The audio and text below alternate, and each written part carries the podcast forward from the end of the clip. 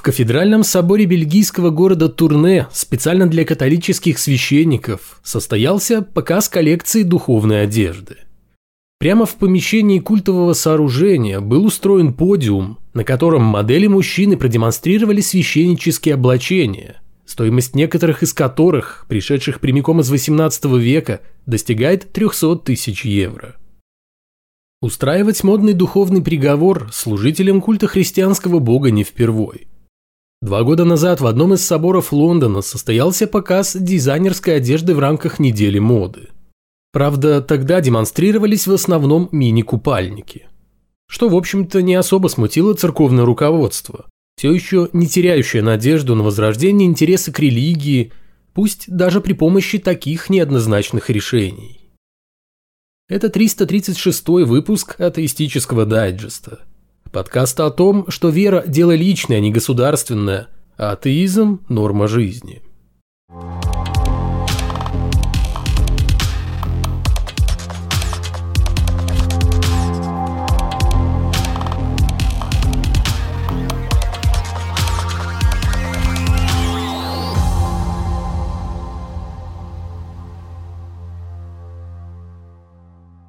Постоянные гастроли священных реликвий, каковыми в церкви считаются останки особо почитаемых божьих угодников, уже давно стали неотъемлемой частью религиозной жизни. Но поскольку даже всемогущий Бог не способен сделать так, чтобы кости одного святого могли находиться сразу в нескольких местах, где им будут поклоняться верующие, то служители культа давно нашли выход – дробить останки, чтобы раздавать их в нуждающиеся приходы – и тем самым увеличивать охват верующей аудитории Божьей благодатью. Подробности этого процесса опустим, так как, думаю, каждый сам в состоянии представить, как происходит создание из, скажем, пальца святого сразу нескольких реликвий. Неудивительно, что со временем паломничество к мощам стало очень выгодным бизнесом, ради которого служители культа не гнушаются время от времени разрывать могилы почивших божьих людей для того, чтобы пополнять церковный фонд новыми святынями. Детали того, как в РПЦ контролируют денежные потоки, создаваемые святыми реликвиями, не так давно поведал священник Георгий Сухобокий. За открытую поддержку одного опального российского политика Сухобокова отстранили от служения и сослали в монастырь. Видимо, в отместку за это обиженный батюшка решил поделиться с миром известными ему церковными секретами. Сухобокий рассказал о том, как религиозная организация зарабатывает на божественных трупах, быстро и без затрат. В частности, о пребывании в 2012 году в Казахстане мощей Спиридона Тремифунского. Того самого Спиридона, чьи башмаки раздают церквям как очень чудотворные реликвии. Служитель культа утверждает, что по городам и весям Казахстана останки возила на чартерном самолете, связанной с «Газпромом» компания «Казросгаз». Естественно, при непосредственном участии духовных воротил из местной епархии.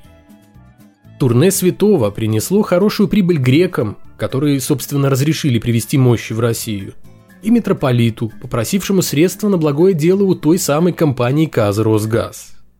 Представители последней, кстати, потом еще долго портили служителю культа нервы, требуя от него отчета о том, на какую именно духовность пошли деньги компании. Но все, похоже, обошлось.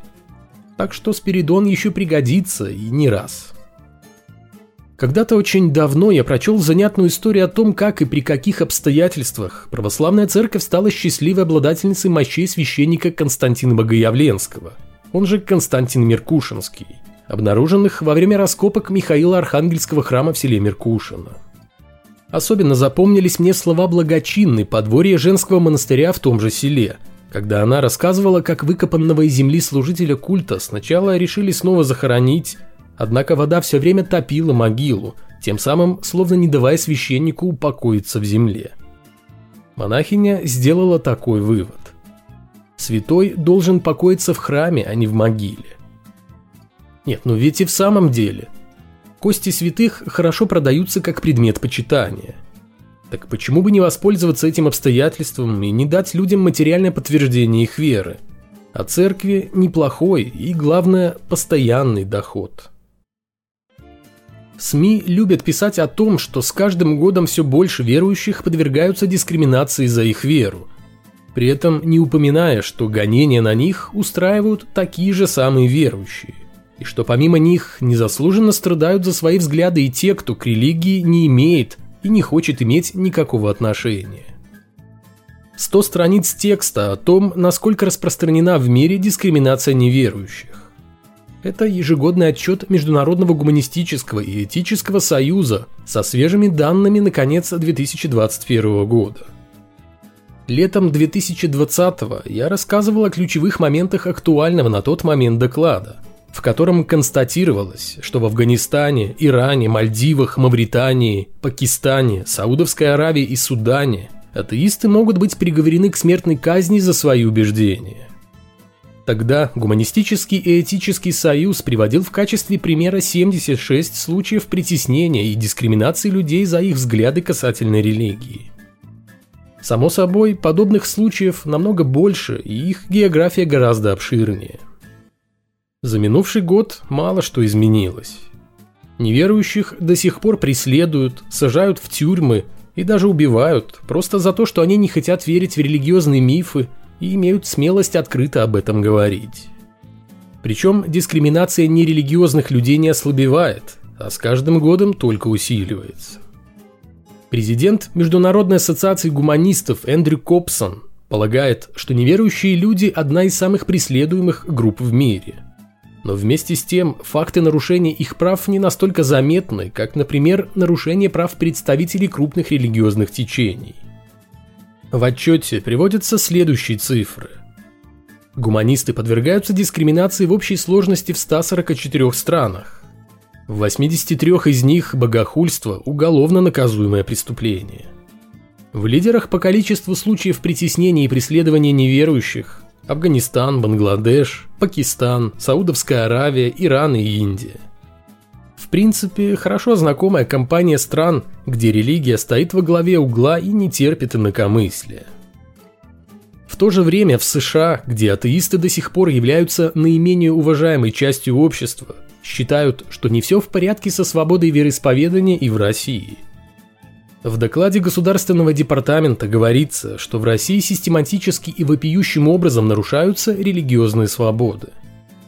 Так что в стране победившей духовности, где людей сажают за решетку не только за оскорбление чувств верующих, но и за то, что они исповедуют не ту религию, довольно своеобразно понимают суть этой самой духовности – когда-то давно богословы на полном серьезе пытались вычислить, сколько ангелов помещается на кончике иглы. С тех пор прошло много времени, но важные вопросы до сих пор волнуют фанатов библейских мифов. На днях патриарх Кирилл поделился результатами своих духовных изысканий. В результате долгих размышлений Владимир Михайлович пришел к выводу, что Царство Небесное превышает размеры космоса. Гундяев восхитился тем, какие неизведанные миры ждут человека в обозримом будущем, когда он закончит свой путь на Земле. И величие этой будущей жизни мы даже не можем себе представить. Но, как известно, сказка о том, как будет здорово и весело играть на арфе в компании ангелов и других таких же счастливчиков, относится не ко всем, а только к тем, кто совершает добрые дела и имеет веру – Веру, конечно же, ту самую, какую проповедует сам патриарх, и никакую другую.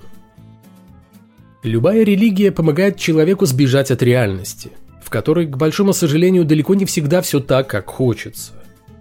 Глядя на мир сквозь розовые очки религии, мы думаем, что получаем ответы на волнующие нас вопросы. Какова цель нашего существования, что ждет нас после смерти и так далее. Достаточно лишь открыть священную книгу одной из религий, сходить в церковь, мечеть, дацан или синагогу, и все. Никаких интеллектуальных усилий. Все ответы прямо здесь и сейчас. Все, что требуется, верить на слово тем, кто объявил себя носителями единственного истинного знания в мире. Люди, отказывающиеся верить и тем более открыто критикующие эти знания, которые по факту не знания, а отсутствие таковых, подвергают себя большому риску, ибо верующие, особенно если они обладают определенной властью, не потерпят сомнений, так как на кону и сама вера, и построенный вокруг нее бизнес. Религия помогает бежать от реальности, хотя она и не способна избавить от страданий, лишь скроет их при помощи иллюзорной ширмы, пообещав, что потом, когда-то потом все будет хорошо. Потом, но не сейчас. И не здесь. Впрочем, как говорится, у кого-то суп жидкий, а у кого-то жемчуг мелкий. Пока где-нибудь в Африке мусульманские боевики расправляются с христианскими священниками, в Бирме буддисты гоняют мусульман, в Таиланде убивают уже самих буддистов, а в США притесняют атеистов. В Молдове местная православная церковь, все еще по странному недоразумению пользующаяся в обществе каким-никаким авторитетом, попросила правительство установить ей такую же цену на газ, по какой платит население. В религиозной организации отметили, что отсутствие льгот негативно сказывается на работе церквей и монастырей, которые находятся не в собственности священников, а общин, и большинство из них – памятники архитектуры, являющиеся национальным достоянием. Что на этот счет думают представители власти, пока неизвестно – но о том же самом, например, просила в 2020 году РПЦ. Правда, мотивировала свою просьбу относительно предоставления льгот несколько иначе. Газ используется для религиозной деятельности, предполагающей удовлетворение духовных потребностей населения, а сама церковь живет исключительно на добровольные пожертвования верующих.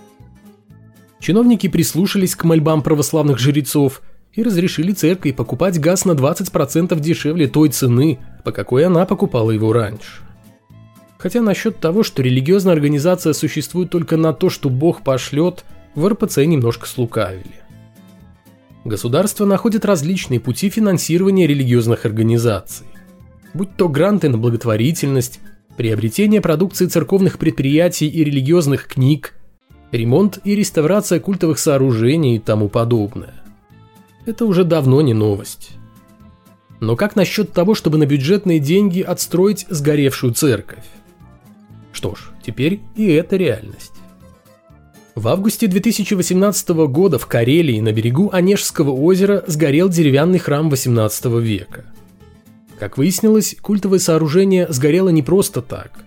Его поджег 15-летний подросток, страдающий психическим расстройством – и вот спустя три года становится известно, что восстановление Успенской церкви будет осуществляться на средства налогоплательщиков. Так что все идет к тому, что Карельский храм станет первым храмом, который будет построен на деньги, выделенные из бюджета вполне открыто. А дальше... Как знать, может быть, данное исключение из правила скоро превратится в само правило – Бог в преамбуле Российской Конституции появился в 2020 году. Как это повлияло на жизнь людей? В общем-то никак. Что было очевидно с того самого момента, когда в одну светлую голову пришла гениальная мысль увековечить ветхозаветное божество в основном законе страны. Ну, бог и бог, пожали плечами граждане и заключили. Хуже от этого не будет, а вдруг Всевышнему станет приятнее от того, что его так уважают – Глядишь, и поможет своим творениям, вынужденно проживающим на территории России. Я не знаю, в курсе ли создатель того, как его уважил духовно-светский тандем Владимира Владимировича и Владимира Михайловича. Но учитывая, что создатель вымышленный, полагаю, он таки не в курсе. Короче говоря, Бог в Конституции присутствует. Но стоит ли останавливаться на полпути прославления Всевышнего? Определенно нет. Именно так и решили на самых верхах поскольку в Министерстве просвещения разработали проект постановления правительства об изменении правил орфографии, в котором предлагается писать с прописной, то есть с большой буквы, такие слова, как патриарх, бог и Пасха. Ну, с богом понятно. С Пасхой как бы тоже. Несколько удивляет решение относительно написания звания главного служителя культа страны. Но и это в целом вполне предсказуемо – Учитывая, какую роль государство, ослепленное заверениями служителей культа об установлении контроля над подавляющим большинством населения, отводит православной церкви. Укрепляет эту иллюзию растущее в поистине невероятных масштабах количество храмов, в которых, однако, наблюдается хроническая нехватка посетителей, то есть прихожан. Но власти это знать совсем не обязательно – а сами пустующие церкви в крупных городах выживают за счет немногочисленных богомольцев и богатых спонсоров, пытающихся выторговать у Бога пропуск в рай и повесить себе на грудь пару церковных побрякушек за благотворительность и чуткое отношение к потребностям верующих людей. Идею министерства всецело поддержал митрополит Иларион, в то же время заявивший, что это никакие не новые правила, а возврат к старым, которые действовали в XIX веке и в самом начале XX.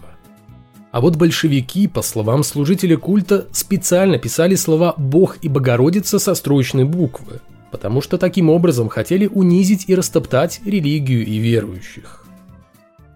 Откровенно говоря, как-то не особо верится в могущество Бога, адептов которого и его самого можно унизить тем, что описывать его божественную сущность исключительно строчными буквами. Непростые времена наступили для шведской церкви. Дело в том, что подошла ее очередь открыто признать, что религиозная организация, вещающая о добром и светлом, сама не всегда руководствовалась принципами любви и гуманизма. На фоне кающейся католической церкви за разгул священников-педофилов, замалчивание их подвигов отдельными высокопоставленными служителями культа и издевательство над представителями коренных народов Канады в религиозных приютах – Евангелическая лютеранская церковь Швеции также решила приоткрыть одну из позорных страниц своей истории. В 17-18 веках лютеране притесняли саамов, коренной народ Северной Европы. Представители Христа запрещали традиционные песнопения и разрушали кладбища и священные места саамов, считая их веру идолопоклонством. Впоследствии не без участия церкви были организованы исследования по расовой биологии – в рамках которых изучали саамов. И созданы специальные школы для коренного населения, где жили и обучались насильно изъятые из семей дети. Там им прививали новую культуру, веру и требовали, чтобы они разговаривали только на шведском языке. В конце ноября прошло специальное богослужение, на котором от имени шведской церкви Саамам были принесены официальные извинения. Больно признавать, что шведская церковь способствовала угнетению и узаконивала его, что наша церковь, которую все мы любим, причинила столько страданий, заявила архиепископ церкви. Извинение и признание своей ответственности в любом случае смелый шаг со стороны религиозной организации. Но при всем при этом стоит отметить, что она достигла своей цели. Сегодня большинство саамов исповедуют лютеранство. Пусть для этого и использовались абсолютно аморальные способы. Невероятно далекие от принципов, которые мы по привычке ассоциируем с христианством.